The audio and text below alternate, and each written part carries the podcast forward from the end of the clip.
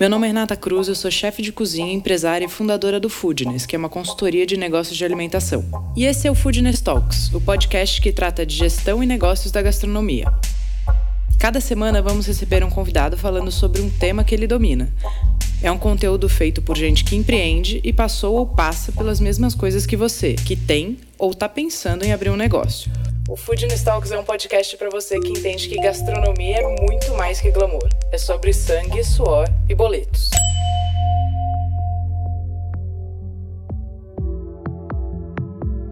Treinar nossas equipes e formar um mercado cada vez mais preparado é nossa responsabilidade como empresários. Buscar soluções e gerar transformação é o propósito do Foodness. Por isso, nesse dia 4 de abril, apresentaremos a primeira edição do Servir, um evento de capacitação para profissionais do mercado de alimentos e bebidas, com palestras e compartilhamento de vagas de trabalho. O objetivo é aproximar quem busca oportunidades de quem tem vagas disponíveis. Teremos Alex Atala, Paola Carosella, Benny Goldenberg, Fábio Gurgel, Paulo Bittelman e grandes nomes. Então, se você é garçom, ajudante, cozinheiro, trabalha nos setores administrativos de uma operação, esse evento é para você. E se você é empresário, divulgue essa oportunidade para os seus colaboradores. O evento é 100% gratuito e o link para inscrição está na descrição do podcast e também nas nossas redes sociais. A mudança começa na nossa disponibilidade de trocar conhecimento. Eu vejo vocês lá.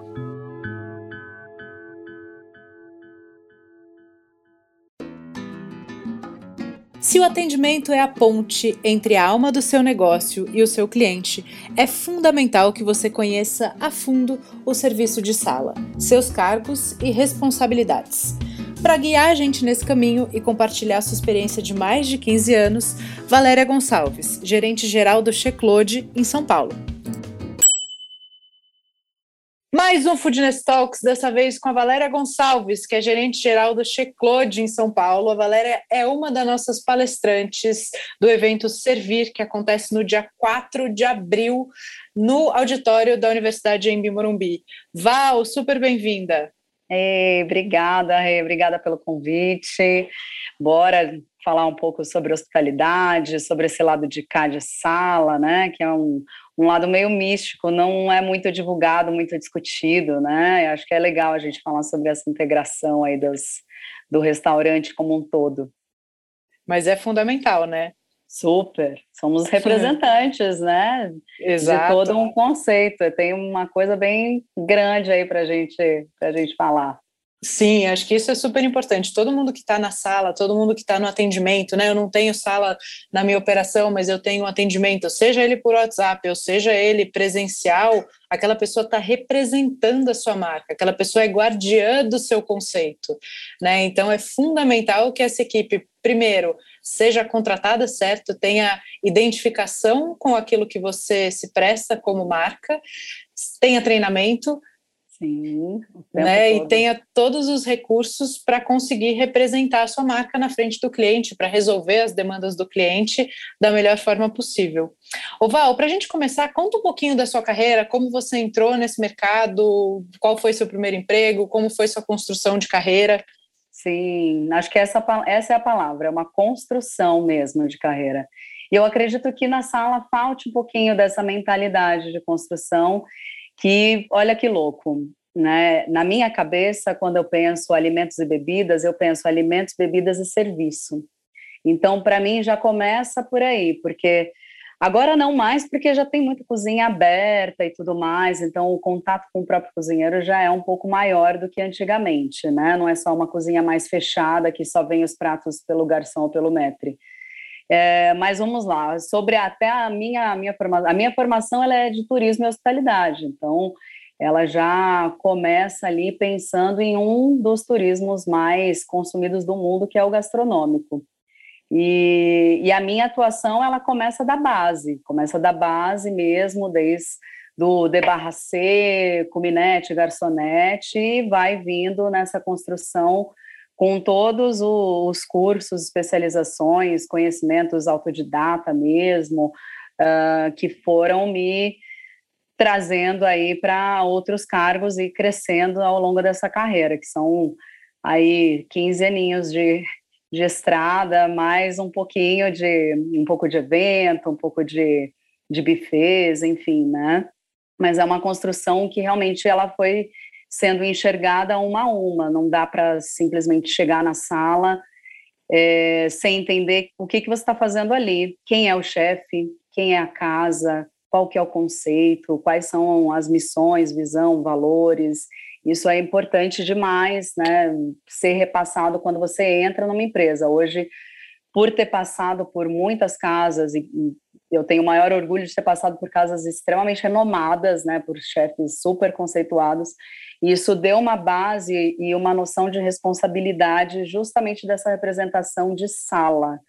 Porque realmente, se for para tirar e colocar o cliente na frente do chefe, né? Do cozinheiro, ele vai ter que entender um pouquinho também do serviço, né? Então, a gente tem que entrar aí nesse meio para fazer com que tudo seja completo. Então, entender a parte de sala, desde etiqueta de serviço, como fazer um bom storytelling, uma boa venda, entender o próprio chefe. O chefe tem uma história, a casa tem uma ideia, tem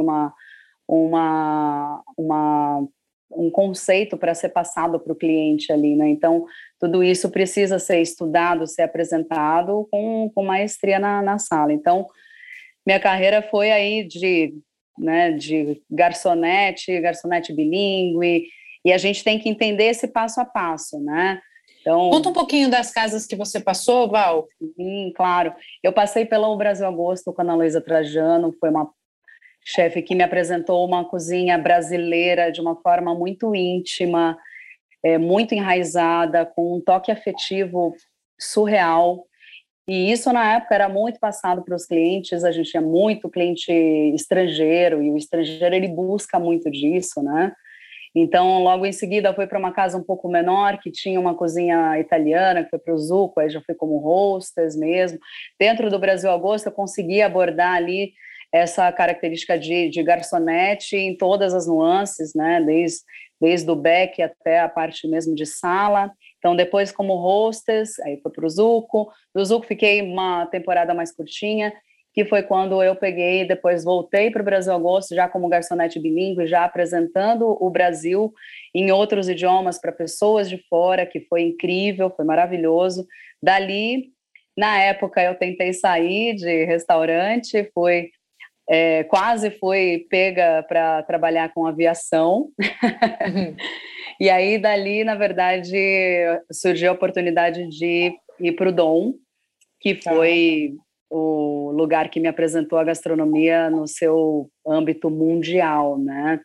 Trabalhar com o Alex Atala foi um dos maiores prazeres, e um puta de um professor assim, de tudo mesmo. Conheci grandes chefes, ingredientes, técnicas, trabalhei muito ali a minha representação de casa. Foi ali que eu comecei a entender o que eu estava fazendo no meio de um restaurante. Eu falei assim, não, eu não posso simplesmente estar aqui na porta, ser uma hostess recebendo gente. Não, eu vou acolher, eu vou ambientar, eu vou fazer com que ele entenda onde ele está e o que ele pode esperar de toda essa experiência aqui. Então, aquilo para mim era uma coisa muito, muito, muito séria, né? Então, fiquei ali por um tempo, e num determinado momento eu olhava para a sala e eu queria estar dentro da sala, de volta, em contato com o ingrediente, com o vinho, com o produtor, com o chefe, enfim, com aquela operação de sala. Então, eu comecei a ficar inquieta e tudo mais, e aí eu fui entender uma outra parte que também fazia parte ali de uma coisa que eu queria construir e tinha curiosidade, que era a hotelaria. Foi quando eu fui trabalhar no Sky com Bassolet. E aí foi também uma grande experiência, entender o que era um bar, um restaurante, um conceito criado de uma forma muito dinâmica, muito casual, tinha um misto de entretenimento, porque tem DJ, e aí você tem uma área que tem um restaurante, que muita gente fala, mas é um bar, é um restaurante? Não, é tudo junto, misturado, é uma cozinha cosmopolita. Então ali foi maravilhoso, foi um período muito bom.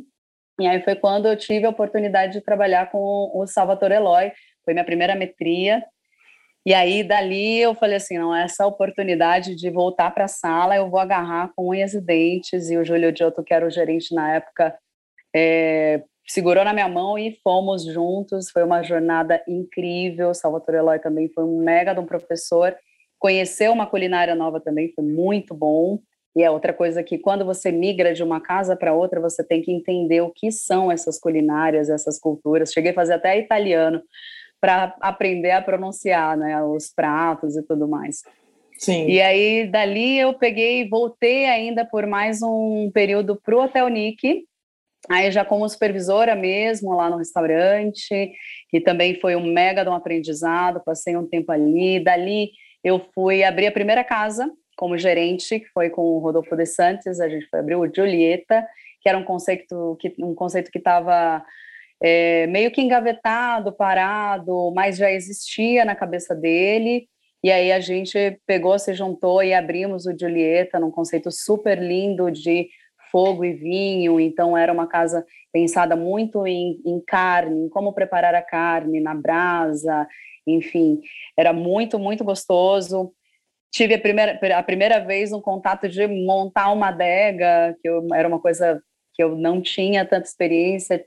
Quando eu atuei pela primeira vez, por exemplo, como maître, foi quando eu despertei de vez o conhecimento ali, né, o interesse em conhecer vinhos, na verdade, porque era uma coisa que eu nunca tinha me aproximado tanto, só que como maîtria...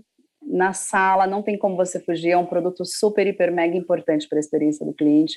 Então, quem não se joga no conhecimento do vinho acaba sendo incompleto, acaba dependendo de outras pessoas que entendem para fazer uma sugestão, uma harmonização ou alguma coisa do tipo. Então, desde a taça até a garrafa, tudo tem que realmente fazer parte aí desse conceito. E no Giulietta a gente conseguiu fazer esse conceito vir à tona e foi um mega de um sucesso. Dali eu fui para o Oscar Bosch, no Tani, uma curtíssima temporada, fiquei ali com ele, que é uma casa sensacional, ele é um chefe, meu Deus do céu, que cozinha que ele prepara, maravilhosa. Então era muito bom representar ali o conceito dele, os pratos, coisas que realmente, sabores que não encontravam, não tem outro espanhol, na verdade, que eu tenha conhecido, que realmente represente a cozinha espanhola como a que ele faz ali no Tani. Então, tive esse orgulho. Aí veio o convite irrecusável de representar um Troagro, que é o Claude, que é um querido, que a gente já vê pela TV, que é um querido. Eu já tinha livros dele. Eu falei, meu Deus, é sério? Vamos ver o que é isso. E aí, Marcelo Magalhães, que é o sócio dele, fez esse convite, que eu fiquei extremamente feliz, honrada, nervosa, um misto de coisa. E ali foi uma proposta que eu falei assim, olha, pela primeira vez eu vou pegar todos esses anos de carreira e eu vou dedicar todinho aqui para colocar o Chez Claude, que o próprio conceito já fala, né? A casa do Claude. Então é um conceito que se aproxima muito da pessoa que ele é, do que ele acredita como cozinha. Então, rolou uma entrevista dupla, né? Ele comigo, eu com ele. Para entender, para colocar tudo à tona. Então, eis que Valéria chega aí como gerente operacional e, de repente, gerente geral, porque temos mais algumas novidades aí em 2022 de Claude surgindo. Tem outras casas que a gente quer abrir, enfim, então vão ser coisas lindas que a gente vai trazer, a pedidos, né? Um dos conceitos é a pedidos, que vem do Rio, e os outros sendo criados aí junto com o Tomás também, não, o filho dele, enfim, tem uma carga de, nossa, profissional maravilhosa. Sim, bom, bastante coisa, né, Val, nesses 15 anos. Bastante, bastante. 15, assim, parece que olhando para trás, nossa, nem parece que são 15, para mim parece que foi tudo ontem, mas foi meio de flash, assim. Mas vem muito da construção de carreira, viu, Rê? E isso é uma coisa que conscientemente eu fiz, porque eu nunca quis ficar em um lugar o resto da vida, eu queria realmente entender o que eram as cozinhas, o que eram os chefes, enfim, conhecer diversos ambientes, um ambiente hoteleiro é importante, o ambiente de rua também, tudo muda, muda o cliente, muda a expectativa, né? Perfeito. Ô Val, fala um pouquinho assim, vamos falar um pouquinho tecnicamente, tanto para quem está ouvindo e tem negócio, né, como quais são os cargos dentro de uma operação de sala, e para quem também quer construir carreira. Então, começando ali do Comim, quais são os cargos e possibilidades dentro de uma operação de sala? O primeiro cargo de todos, que não tem como não passar, é o debarracê, né, ou desembaraceiro, que é justamente o cara que vai aprender o valor mesmo de se lustrar um material, posicioná-lo corretamente nos aparadores, para todos os garçons, para eles não terem que ir buscar, para que a operação aconteça de uma forma mais ágil, né? Porque a agilidade é imprescindível dentro da operação. Vocês pedem por isso, a gente pede por isso, e isso é contínuo. Então, o debarracê é o primeiro cargo que você precisa dominar.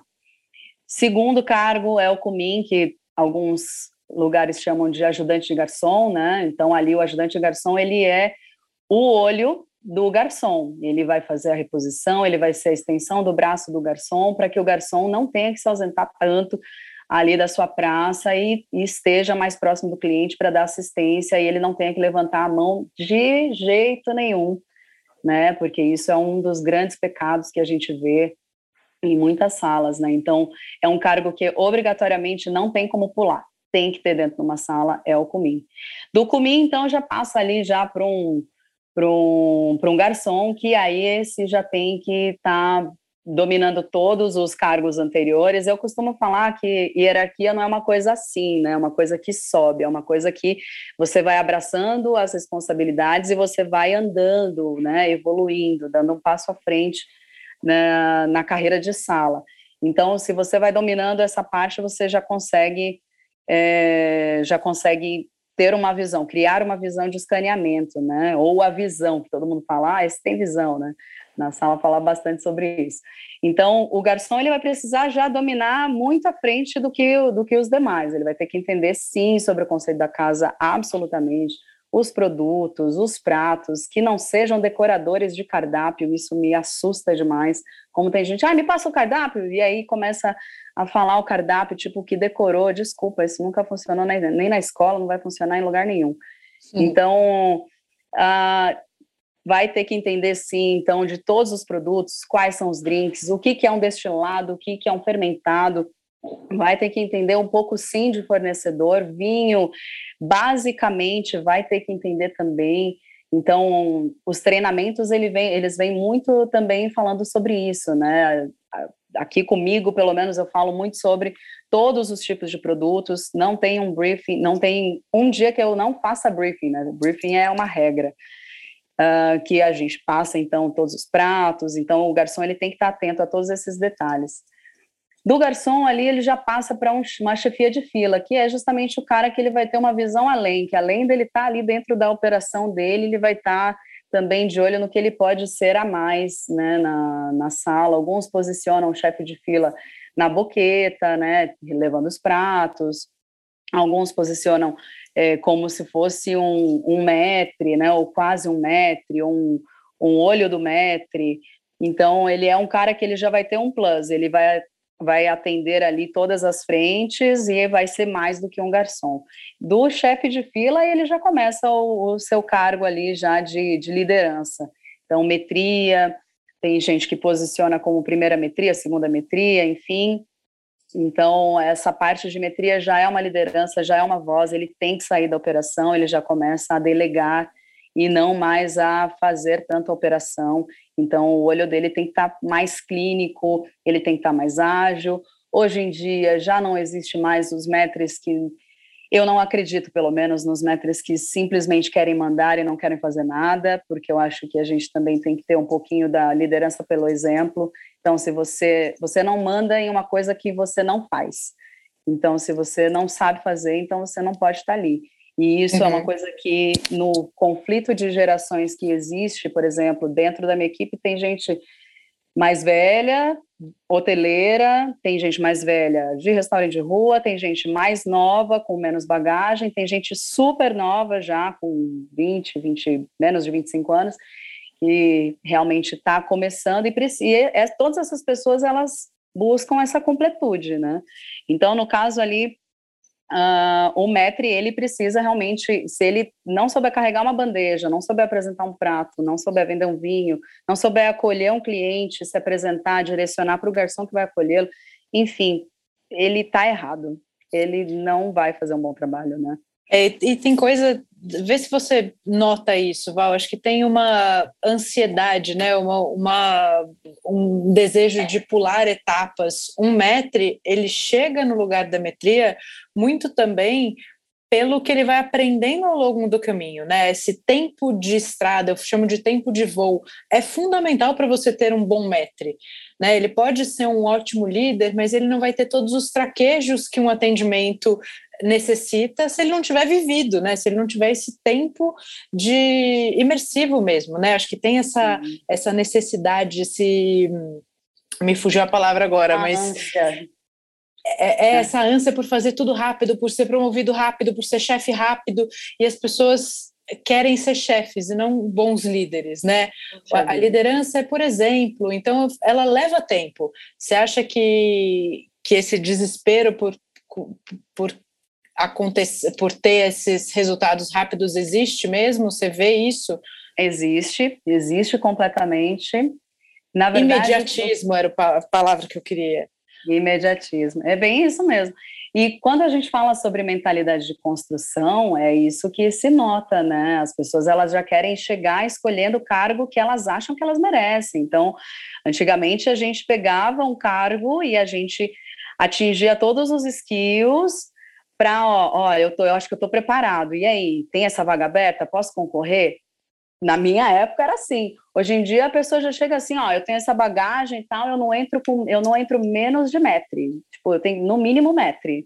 Oi, peraí, mas eu nem conheço o seu trabalho, eu nem sei se para mim você é um maître ideal. Calma, vamos com calma.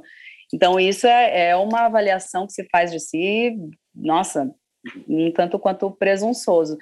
E existe um imediatismo, uma pressa de crescer, porque imagina você chegar ao ponto de maître.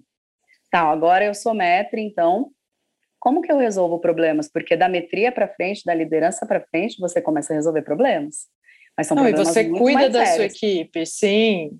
Exatamente. E você cuida da equipe e do cliente, e da cozinha, e da casa. Então, é muito maior. Não é simplesmente só o cliente. Vou bater meu pontinho aqui, deixa que o meu uniforme tá ok, meu cabelo tá legal, então vou pegar minha comandinha, meu abridor tá aqui, minha caneta e tal. E vou atender minha mesa, agora meu intervalo, sabe? Isso é uma coisa. Agora, quando você passa para meter para liderança, aí vem subgerência, gerência, enfim. Aí, meu amor, desculpa, ou você resolve os problemas mesmo. E aí eu vou te falar uma coisa. Duas coisas que para mim foram essenciais. Trabalhar em restaurante de rua e trabalhar em hotel. São dois restaurantes completamente diferentes.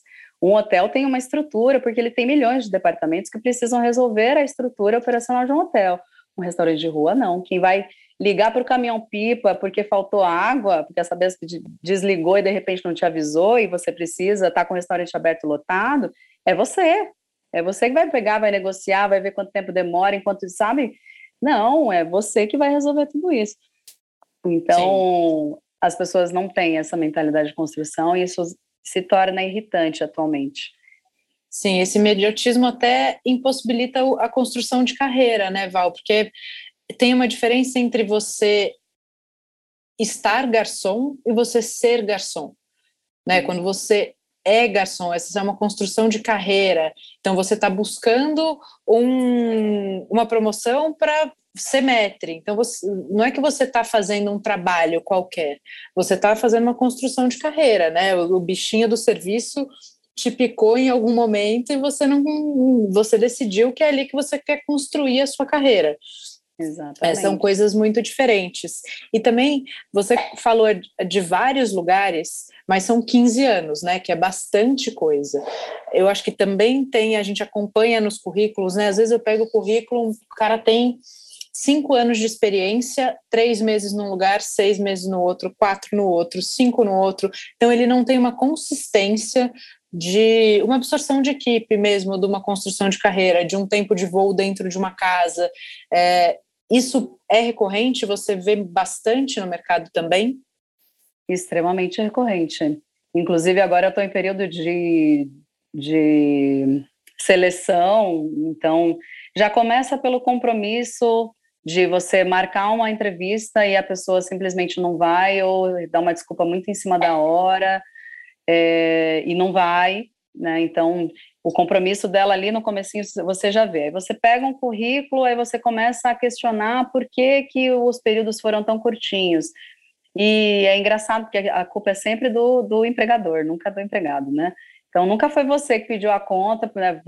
Ou você pediu a conta porque teve um motivo X e os motivos não têm coerência, não têm consistência nenhuma, né?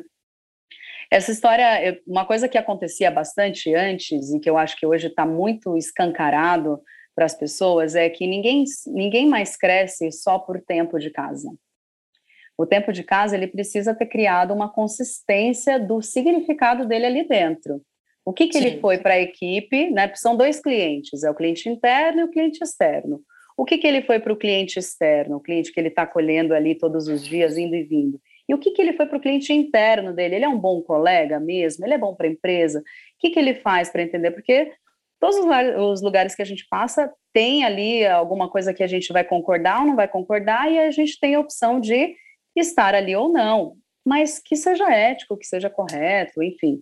Então, isso é uma coisa que eu percebo bastante nos currículos. As pessoas passam pouco tempo, não dão corpo aos cargos que ocupam, não entendem ali a relevância, saem do nada das empresas, não cumprem avisos prévios, né? Como se realmente o papel delas fosse mais um dentro da empresa, não tivesse significado, não só para você líder e para a empresa, mas para os colegas que estão ali, que de repente, sabe, existe uma casa que precisa funcionar, então ninguém é mais só um ali dentro do time, né? Ele é realmente uma pessoa que significa, sim, um bom atendimento, significa uma escala bem feita, um trabalho bem realizado, uma pessoa bem preparada, enfim, toda uma operação bem montada. Então, quando a pessoa simplesmente começa a olhar para si e não e vai saindo, pulando de galho em galho, aquele ali oferece mais, aquele ali tem mais benefício, agora eu vou embora, agora eu vou atuar só em evento. Tá uma onda agora de gente que só quer fazer extra e não quer mais emprego fixo, que tá uma loucura. Mas, enfim, não entendo isso, viu? O tanto de gente procurando emprego e o tanto de gente que está procurando extra. Eu falei, gente, está um contraponto gigante. Vamos fazer um evento para aproximar essas pontas, não é mesmo? Exato. Val, e o que você considera diferenciais num atendimento? Não só do prisma do que você busca numa pessoa que está se candidatando a uma vaga, mas assim, o que é um diferencial num atendimento? Acho que o primeiro diferencial que a gente pode, pelo menos para mim, que vem acima de tudo, é justamente a responsabilidade. A responsabilidade de você representar uma casa, de você passar as informações de forma verdadeira, estudada, natural, responsável, escutar o cliente e ser também um bom colega para o outro, né? Porque realmente isso é uma coisa que para mim é muito gritante. Então isso para mim é o que eu adoro quando eu vou fazer entrevista, eu adoro ouvir as histórias dele com o cliente, dele com a equipe, se ele era próximo, se ele era uma pessoa para se contar, como que ele tratava o cliente, porque realmente não tem mais como contratar direto e colocar essa pessoa para atender o seu cliente sem você entender o que ele tem como valores ali dentro. Tem coisas que são inegociáveis. Então, caráter, educação, valores, responsabilidade, acho que vem em primeiro lugar. A parte técnica, eu acho que todos os lugares hoje em dia já sabem que o que a gente quer que atue dentro da nossa casa, do nosso restaurante, a gente já sabe como direcionar essa parte técnica, como levar um prato, como fazer um serviço, essa parte de direcionamento, de etiqueta de serviço, toda a casa faz. Mas se ele não vier de fora com a responsabilidade de estar ali, de ser um bom funcionário, um bom colaborador, realmente isso você não coloca na cabeça de ninguém. Contrata habilidades emocionais, treina habilidades técnicas, né? Exatamente. Isso é muito legal para quem está ouvindo, tem negócio, está montando equipe. Tem uma outra história muito boa que como é que você faz para sua equipe trabalhar assim, sorrindo? Contrata sorriso. Contrata sorriso. O sorriso precisa aparecer ali naquela hora. Se não naquela aparecer, hora, hora esquece. Uma pessoa que chegou muito tímida, muito fechada, não vai virar um sorridente no salão na hora que ele tiver de uniforme. Então, a gente contrata sorrisos e treina habilidades, né? A essência da pessoa não vai mudar. Então, se você contratou uma pessoa mais sisuda, mais tímida, é assim que ela vai se comportar dentro do seu salão. É esse perfil que você quer no atendimento? Pode ser que sim, aí funciona. Mas se você quer uma pessoa que sorria durante o atendimento, como é que ela chegou na entrevista? Por mais que ela estivesse nervosa, às vezes ela chega mais tímida, mas daqui a pouco, na primeira brincadeira que você faz na entrevista, ela já sorri. Então, exato, a gente contrata sorrisos, contrata habilidades emocionais e treina as partes técnicas, né? Exatamente, sempre. E já começa por nós, né? Porque se a gente já é aberta, já fala super, já sorri, já dá risada fácil, já quebra um gelo já logo de primeira e a pessoa não caiu, então, obrigada, pode deixar que eu te ligo, então. Não liga nunca mais. O Val, o que os empreendedores que estão ouvindo a gente devem observar e devem avaliar para promover? Né? Então, você tem um desembaraceiro, tem um cumim, tem um garçom. Como é que eu faço para saber, além do tempo de casa que você falou, se esse cara pode crescer, está na hora dele ser promovido? Quais são os pontos que são cruciais nessa hora? Sim. O interesse pela casa em si, em fazer com que a engrenagem gire o tempo todo, sem enroscar ou se enroscar, mostra interesse em continuar fazendo girar. Isso é uma coisa que eu percebo bastante quando, inclusive até eu falei, né, como a pessoa lida com os dois clientes, com um cliente interno e externo.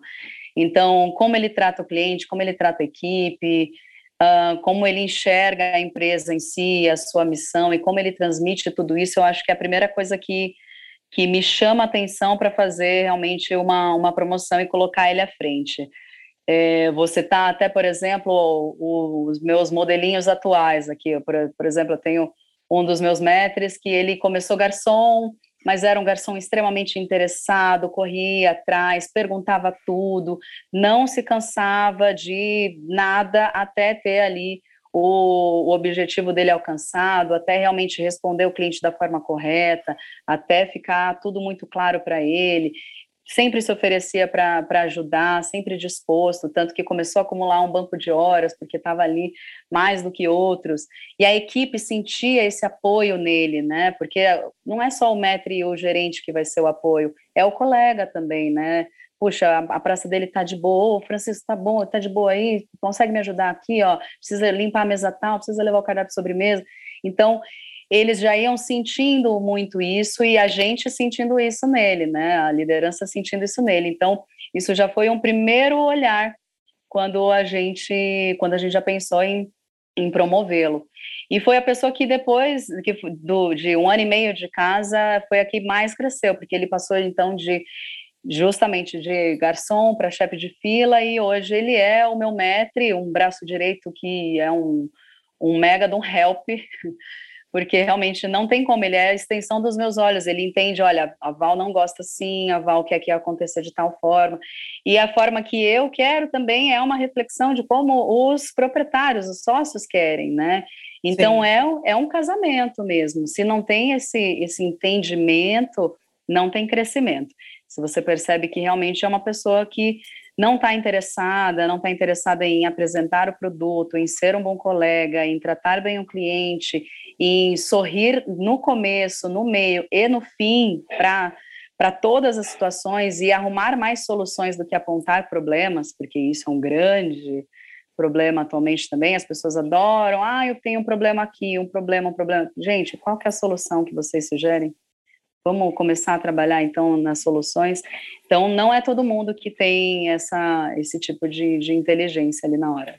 Sim, isso é muito legal, né? Porque a gente tem um costume ainda de promover ou a pessoa que ainda... ou ainda a pessoa que tem mais tempo de casa ou o melhor garçom no sentido de o garçom que mais vende.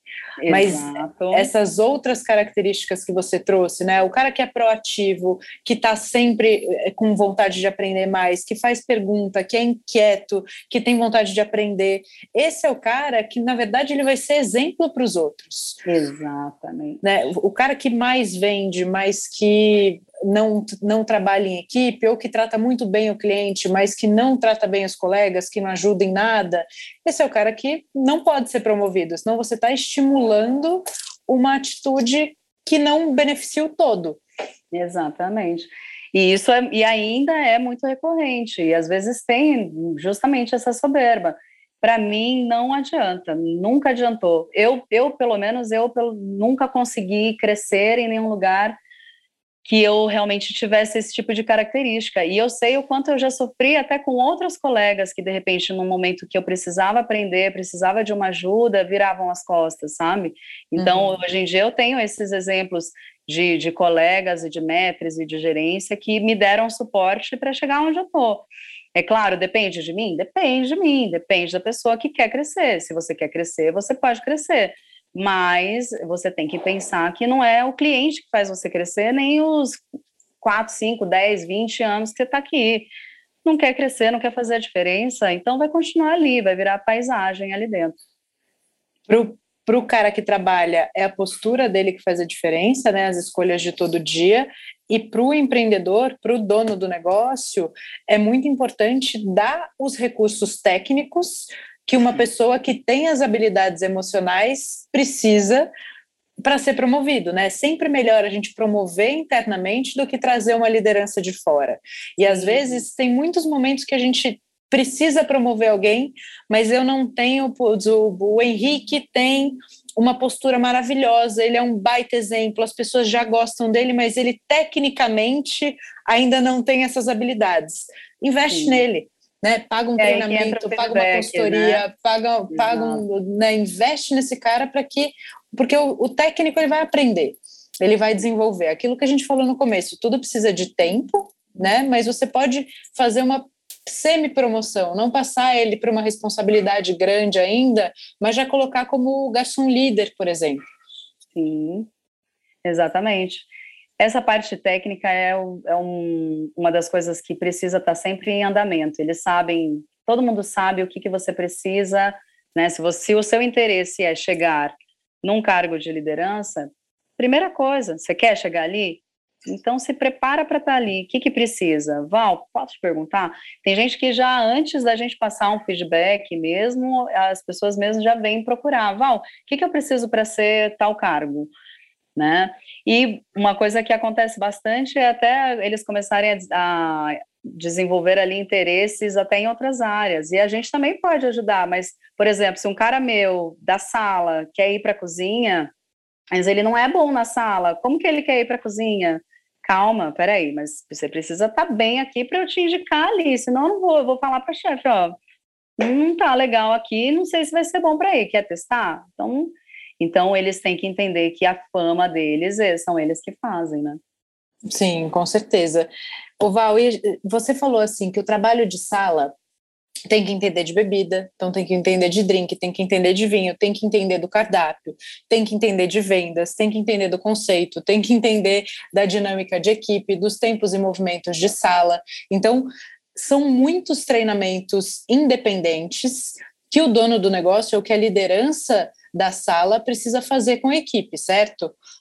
Acho que um dos principais e fundamentais é a degustação de cardápio. Sim, como que você vende uma coisa que você não sabe o sabor? Impossível, chefes que nos ouçam, pelo amor de Deus, não tenha um garçom que vai vender o seu prato sem ele entender o que é o seu prato, que seja para você fazer uma cumbuquinha de cada prato. É importante ele entender que sabor, que crocância, quais aromas, tem picância, não tem picância, tem alguém alérgico, esse daqui tem nozes, tem algum tipo de castanha, tem glúten, tem lactose, hoje em dia tem milhões de coisas, é o veganismo, é o vegetarianismo. E aí entra justamente a nossa parte ali, onde a gente faz um treinamento, né, o tempo todo, você tem que ficar reciclando a pessoa e puxando ela para aquela para aquela realidade, para ele entender o tanto que o produto dele, para você vender bem, você precisa conhecer. Se você não conhece, você vai decorar cardápio e falar, isso é ótimo, isso é maravilhoso, odeio. Quando vou em algum lugar que alguém... Ah, o que você acha desse prato aqui? Ah, isso é maravilhoso, é o que mais vende. Puxa, me perdeu. A minha vontade é ver a conta, eu vou embora. Porque não é assim, como assim? Não, olha, isso é um risone, ele é puxado com um caldo, é especiaria, você vai sentir picância, tem quinte, tem macadames... A pessoa vai saborear o prato só pela sua descrição, ou o drink, ou o vinho, ou qualquer coisa que você fale, apresente de uma forma completa. E tem que ser verdadeiro, o cliente ele sente quando é verdadeiro, quando tem aquela paixão ali, né, tipo na apresentação. Eu salivo a cada prato, é um aligô com uma costela, picles de giló. Eu já ali, na hora que eu tô, licença gente, salivei. Porque o cliente dá um quebra-gelo e a pessoa ela consegue visualizar mais ou menos aquele prato que ele está vendo ali no... O Instagram virou um menu, né? Virou um cardápio. Então, tem foto Sim. de todos os pratos ali. Então, e o que é esse prato aqui? A sua descrição vai fazer aquele prato virar realidade e aparecer na frente dele quando ele pedir. Então, e para...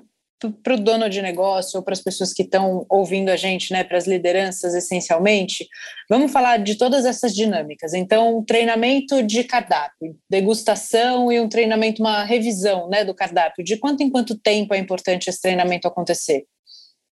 Cardápio, se for cada vez que alterar alguma coisa ou cada vez que mudar, normalmente faz de 3 em 3 meses, 4 em 4 meses ou até semestralmente, né?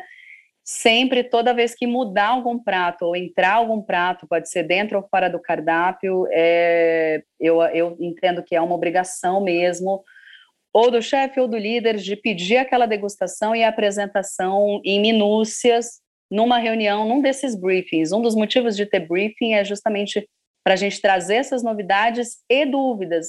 Nossa, ontem teve um prato que entrou no cardápio, que ele era... com picles, mas eu não entendi se era picles de beterraba ou de que era. E o que é um picles, chefe? Pode explicar? Então, o briefing, ele serve bastante para... O briefing é tem um quesinho de treinamento também, né? Sim. Então, mas as degustações de cardápios, tanto de comida quanto de drinks, são essenciais. A gente tem o tempo todo, quando entra prato, né, quando muda o cardápio, drink, mesma coisa, mudou, entrou, tem sugestão temporária de alguma coisa, explica também, e toda vez que entra também um funcionário, um colaborador, tem que ter uma integração como um todo. A integração é toda essa apresentação de missão, visão, valores, o que é a casa, por que esse conceito foi criado, o cardápio é assim, no Rio é assado, por exemplo, aqui que a gente tem 2 casas, por que é diferente, quais são os pratos aqui, quais são os ingredientes, nossa carta de bebidas é assim, nossos drinks são assados. Então tem que explorar. Isso foi uma coisa que, inclusive, quando eu fui garçonete pela primeira vez no Brasil a Gosto, tinha uma treinadora, praticamente, que a gente falava, que ela, na verdade, recebia você ela estudava o cardápio junto com você, repassando prato a prato, ingrediente por ingrediente. E isso era sensacional, porque você simplesmente chegava, por mais que você ainda não tivesse visto e provado, você já sabia o que era o feijão manteiguinha, o que era a cartola, de onde vinha o pirarucu. E eu, por exemplo, eu cheguei zerada, não sabia absolutamente nada. Então, tem muita gente que vem de cozinhas diferentes, então essa integração ela é importante, essa troca de cardápio com degustação e apresentação, de preferência pelos chefes, ou então a gente que treina, né, o mestre e o gerente que treine também, que tire todas as dúvidas e leve também pro colaborador ali, né, para os nossos vendedores, encantadores de clientes. E junto a isso também tem que ter essa parte de treinamento de inteligência emocional, de vendas, que são coisas que quando a gente fala só do técnico, só do produto, a gente esquece de tudo que arremata isso, né, que apresenta esse produto à mesa.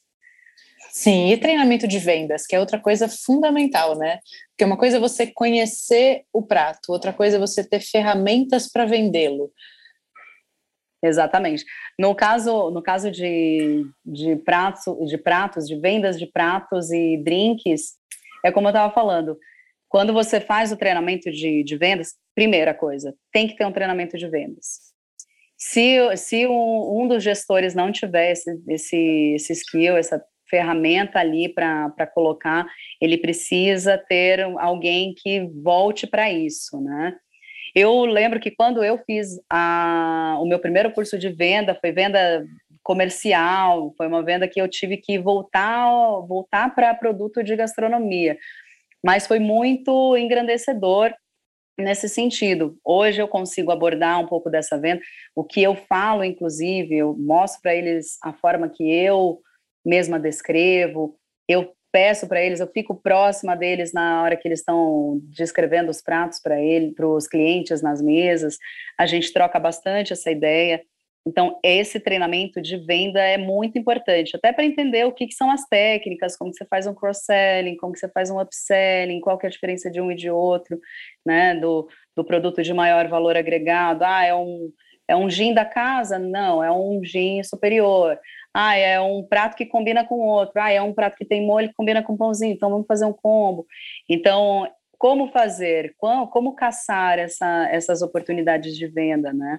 Então, precisa também, umas 2-3 vezes por ano, dar uma repassada em todas essas técnicas. Sentiu que teve dificuldade? Pega no briefing também, o que é isso, né? E aí, para treinamento de vendas, por exemplo, o que você acha importante? Falar um pouquinho de ticket médio, de fazer a leitura do cliente, porque também é muito desagradável você forçar para o cliente uma coisa que ele não precisa ou que ele não quer comprar, né? Então, entender qual que é o momento, está com fome, está sem fome, quer dividir, come pouco, tem alguma restrição. Então, aprofundar ali uma anamnese mesmo do cliente, a forma de descrever os pratos, fazer o treinamento prático, né? Como apresentar, como botar na mesa, a proteína está para a direita, está para a esquerda, o logo do prato está para cima, está para baixo. Além dessa parte de vendas mesmo ligada a upselling e cross-selling, que também é super importante. Mais alguma coisa que você acha fundamental? Eu acho que esse arremate aí que você deu já foi sensacional. Eu acho que é justamente isso. A parte do acolhimento já vai mostrar o quão o cliente vai estar aberto à experiência ou não, né? Se você sente um cliente fechado à experiência, eu acho que a primeira coisa é ambientá-lo. Então, ambientá-lo é justamente para ele saber aonde ele está, qual que é a intenção da casa e quais são os pratos, ingredientes que ele pode esperar, né? Então, chegar à mesa só se apresentando, falando: oi, eu sou a Valéria, eu vou acolher vocês hoje, eu vou servir vocês hoje, enfim, como quiser falar, eu acho que é pouco. Muito pouco. Olá, tudo bem? É interessante entender se é a primeira vez da pessoa na casa. Sim. Se ela já conhece a casa de alguma forma, se ela veio por intermédio de alguém, né? Porque a gente tem muito a história do marketing boca a boca, extremamente presente, né? Então, a pessoa, às vezes, ela, como eu falei, ela já vem estudada, né? Às vezes. Então, precisa entender o quão aberta a pessoa tá. Aqui já aconteceu uma história muito engraçada, vou contar bem rapidamente. Já aconteceu de ter um cliente que ele veio sozinho, ele era de outro estado, ele simplesmente sentou à mesa e na hora que o garçom se apresentou a ele, ele falou que ele estava chocado. E aí, no que ele falou que estava chocado, o garçom perguntou: mas chocado com o que? Isso aqui não é uma casa que eu esperava, não tem nada a ver com o que eu esperava. E aí foi quando o garçom pegou e relatou pra gente, né, pra liderança. Eu falei assim: deixa eu vir nessa mesa, porque eu adoro essas curiosidades.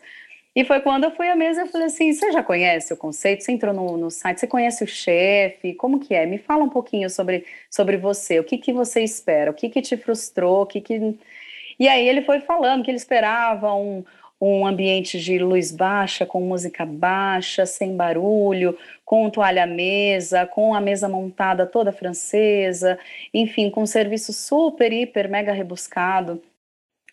E aí foi quando eu peguei e falei sobre o conceito e chamei o garçom, falei assim: ele já te mostrou, ele é como se fosse, por exemplo, o filho do Claude te acolhendo dentro da casa dele, é para ser uma coisa casual.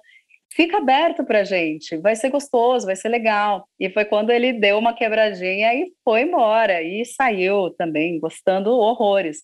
Mas ele se propôs, né? Eu acho que o cliente precisa também estar aberto às experiências de tantas propostas gastronômicas que a gente tem por aí, porque cada um tem o seu conceito, as pessoas ficam fechadas ali, que aí quando você chega para fazer o seu trabalho com aquele apreço, aquele amor, ele de repente está fechado. Eu quero isso, isso e isso. Então ele quer as coisas, ele não está aberto, ele quer mandar o que ele quer construir o próprio prato dele, ele não quer que faça o serviço do vinho dele X, ele quer de outro jeito. Já chegou ao ponto de ter cliente que toma a garrafa, pode deixar que eu abro, empresta o abridor, que existem cúmulos também, né?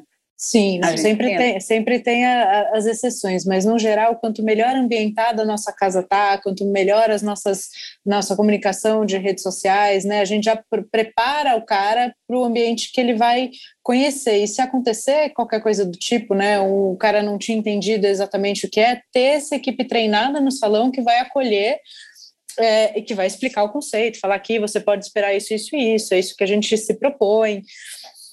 Ô Val, vamos falar um pouquinho do briefing de abertura, que eu acho assim, fundamental, se todo mundo fizesse briefing, né? E acho que isso também é uma maneira muito importante de quebrar aquela distância entre cozinha e salão, né? Sim. E uma coisa que também é essencial é justamente isso, a cozinha participar do briefing. Isso é uma coisa que por muito tempo você nem sempre vê o chefe, ou às vezes não precisa nem ser o chefe da cozinha, pode ser um representante eleito da cozinha para ir participar do briefing e ser aquela pessoa que vai tirar as dúvidas, vai repassar todas as informações de cozinha, os incentivos, enfim, até falar sobre problemas de comunicação, de operação, como resolver, quais são as sugestões. Então, importantíssimo, todos os dias, sem exceção, ter um briefing, que seja de 15, 20 minutos, que não seja uma coisa tão extensa, mas ele é imprescindível. Eu acho que é uma ferramenta que quem aplica sabe o valor que tem. Quando não faz, simplesmente abre a casa e acha que está todo mundo inteirado de tudo, é no meio da operação, numa dúvida do cliente, que ele para tudo para tirar uma dúvida com a cozinha ou com o gerente, que você vê que faz falta essa comunicação. E a comunicação é constante, né? Sim. Não, então, para quem não faz isso ainda, ou para quem ainda não entendeu, é o seguinte, é super simples, é um alinhamento de abertura, que é quando você bate ali certinho, o que a gente precisa vender hoje, porque ou a gente tem grande volume no estoque, ou está perto da data de vencimento, está no auge da qualidade, ninguém vende nada ruim, né, gente? Mas está no auge da qualidade, mas se a gente não vender, a gente vai acabar perdendo. O que não tem, eventualmente, no cardápio? Tinha suco de tangerina até ontem, saiu de época, acabou, não temos mais. Todo mundo da equipe precisa saber disso, isso precisa estar batido antes do serviço começar. Senão o cara vai lá, comanda, volta e tem que falar para o cliente, infelizmente, não tem mais. Isso é horrível, né? Então, esse briefing serve para todos esses alinhamentos entre atendimento e a parte de produção, de cozinha, de bar, para que a gente esteja com tudo redondo para abrir a casa, né? Quantas reservas? Hoje a gente vai receber aquele cliente XPTO, o filho dele vem, ele é intolerante à lactose, lembrem disso. Então, não chega na mesa oferecendo um negócio com lactose, porque a gente sabe que tem uma criança que tem essa intolerância. Ou a criança gosta de um pãozinho XPTO. Você adoça a boca de um pai quando você agrada o filho dele, né? Então, esse é o tipo de coisa que fideliza, já sabe que tem a reserva, que a criança vai de novo. Então, é uma forma de estar todo mundo na mesma página para começar o serviço, certo? Exatamente, é uma coisa essencial. Você falou até meio que uma ordem, né? Falar sobre... O briefing ele vai servir para falar sobre as reservas com atenções especiais, que é uma observação, uma criança, um convidado, um jornalista, alguém famoso que quer uma mesa mais tranquila, é um aniversário, enfim. Aí entram as outras informações por departamento, aí vem cozinha, e aí vem o bar, que vai falar sobre o que precisa incentivar também, e vem as informações operacionais, e por último, sempre importante também, antes de iniciar, A equipe também precisa participar, a gente, nós que somos líderes, a gente não está ali só para falar, né? A gente também quer muito ouvir. E se a gente está passando a roda, por favor, quem trabalha na área, se o lugar que você trabalha tem briefing, por favor, coloque a sua visão, alguma dificuldade, como solucionar, a sua sugestão. Não, use o briefing para realmente fazer essa evolução, né? Sem dúvida. Ô Val, e uma pergunta que eu tenho que é importante aqui, que eu acho que tem duas coisas na hora da gente fazer um atendimento, né? Tem um atendimento dedicado, tem um atendimento carinhoso, tem um atendimento seco e tem a palestra, né? Eu particularmente quero falecer quando encosta alguém e fala. Primeiro, aquilo pode até ser a proposta da casa, mas a gente tem que entender se o cliente que está ali está disposto àquilo. Né? Às vezes eu estava numa DR um dia e chega um palestrante. Eu falei, lá vem um palestrante. Toda vez que ele vinha na mesa, assim, a briga até acabou, porque eu falei, bom, não vamos nem continuar isso aqui, porque estamos super ocupados ouvindo o homem falar. Então, muito louco. Também tem essa necessidade, por mais que seja uma casa que tem uma necessidade maior de explicação e de conceito, é super importante treinar a equipe para perceber quem está do outro lado, né? Você tem uma mensagem para dar, mas quem é seu receptor? Ele está afim de ouvir tudo isso? Né? Ele está afim de ser interrompido ou ele quer ser deixado mais sozinho? O que você acha desse tema? Esse approach à mesa e ambientação tem muito da sua sensibilidade. A sua sensibilidade ela é colocada à prova de imediato quando você já faz a saudação, né? Uhum. Quando você chega na mesa e você sente que a pessoa foi super monossilábica, não se estende. Fica nas perguntas e respostas, que vai ser um pouco mais fácil, porque de repente a pessoa não está interessada em coisas que você vai precisar apresentar de uma forma longa. Usa o seu lado objetivo nessa hora. Ah, perfeito, é a primeira vez a senhora já conhece? Ah, então perfeito. Então já pula para os pratos mesmo. Ah, a senhora prefere alguma coisa mais fresca? Aí já começa a identificar alguma coisa. Ah, quer uma coisa mais fresca, quer uma coisa mais quentinha e tal. Então é mais interessante ser mais objetivo numa hora. Eu acho que essa percepção de tempo também, se a pessoa está com pressa, se a pessoa está conversando, se ela está em reunião, tudo isso tem que ser observado. A gente tem clientes, por exemplo, que chegam aqui com fone de ouvido falando no telefone do começo ao fim, e a gente tem que ficar só meio que na mímica, e a gente já mais ou menos conhece, ele já aponta no cardápio, a gente já faz a quantidade com o dedinho mesmo, a gente já lança, já vem, ele já come, já paga a conta, já tudo por gesto. E a gente tem que entender que é isso, ele vai e volta milhões de vezes porque a gente deixa ele no time dele. E isso é importante. Às vezes a gente quer respeitar só o nosso time, né? Porque existe o time que a gente quer dar ali, para a pessoa ter a experiência, então, e dar o giro da mesa, e dar a continuidade da experiência, mas às vezes a pessoa ela tá zero pressa, ela tá tipo com o tempo, ela quer aproveitar cada garfadinha de cada coisa que ela pediu, cada golinho, deixa, ou não quer papo, tudo bem, fica ali a postos, de longe, no joguinho de olho, à disposição, qualquer coisinha, sem fazer show da Madonna, pelo amor de Deus, sem ficar levantando a mão. Então, perfeito. Ô Val, você acha que o atendimento, a gente pode dizer que o atendimento é a ponte entre a sua alma, a sua essência e o seu cliente? Com toda certeza. É uma grande entrega, né? O atendimento ele é uma grande entrega, ele é uma entrega de alma mesmo. E nota-se quando a pessoa apresenta tudo com paixão, que ela acredita naquele produto, naquela casa, naquela missão, enfim, tudo para ele é muito verdadeiro. Então, isso é uma entrega de alma muito grande e essencial hoje em dia, porque a gente tem visto algumas casas funcionarem com um atendimento um pouco mais distanciado, um atendimento que não tem mais um olho a olho, é uma coisa muito... é um palme. Eu sou um pouco clássica para algumas coisas, eu ainda sou muito da percepção mesmo do cliente, eu ainda sou da comanda manual na mesa, e depois sai para um touch e lança. ou vai para o seu cantinho e lança no seu palme, mas de olho na sua praça.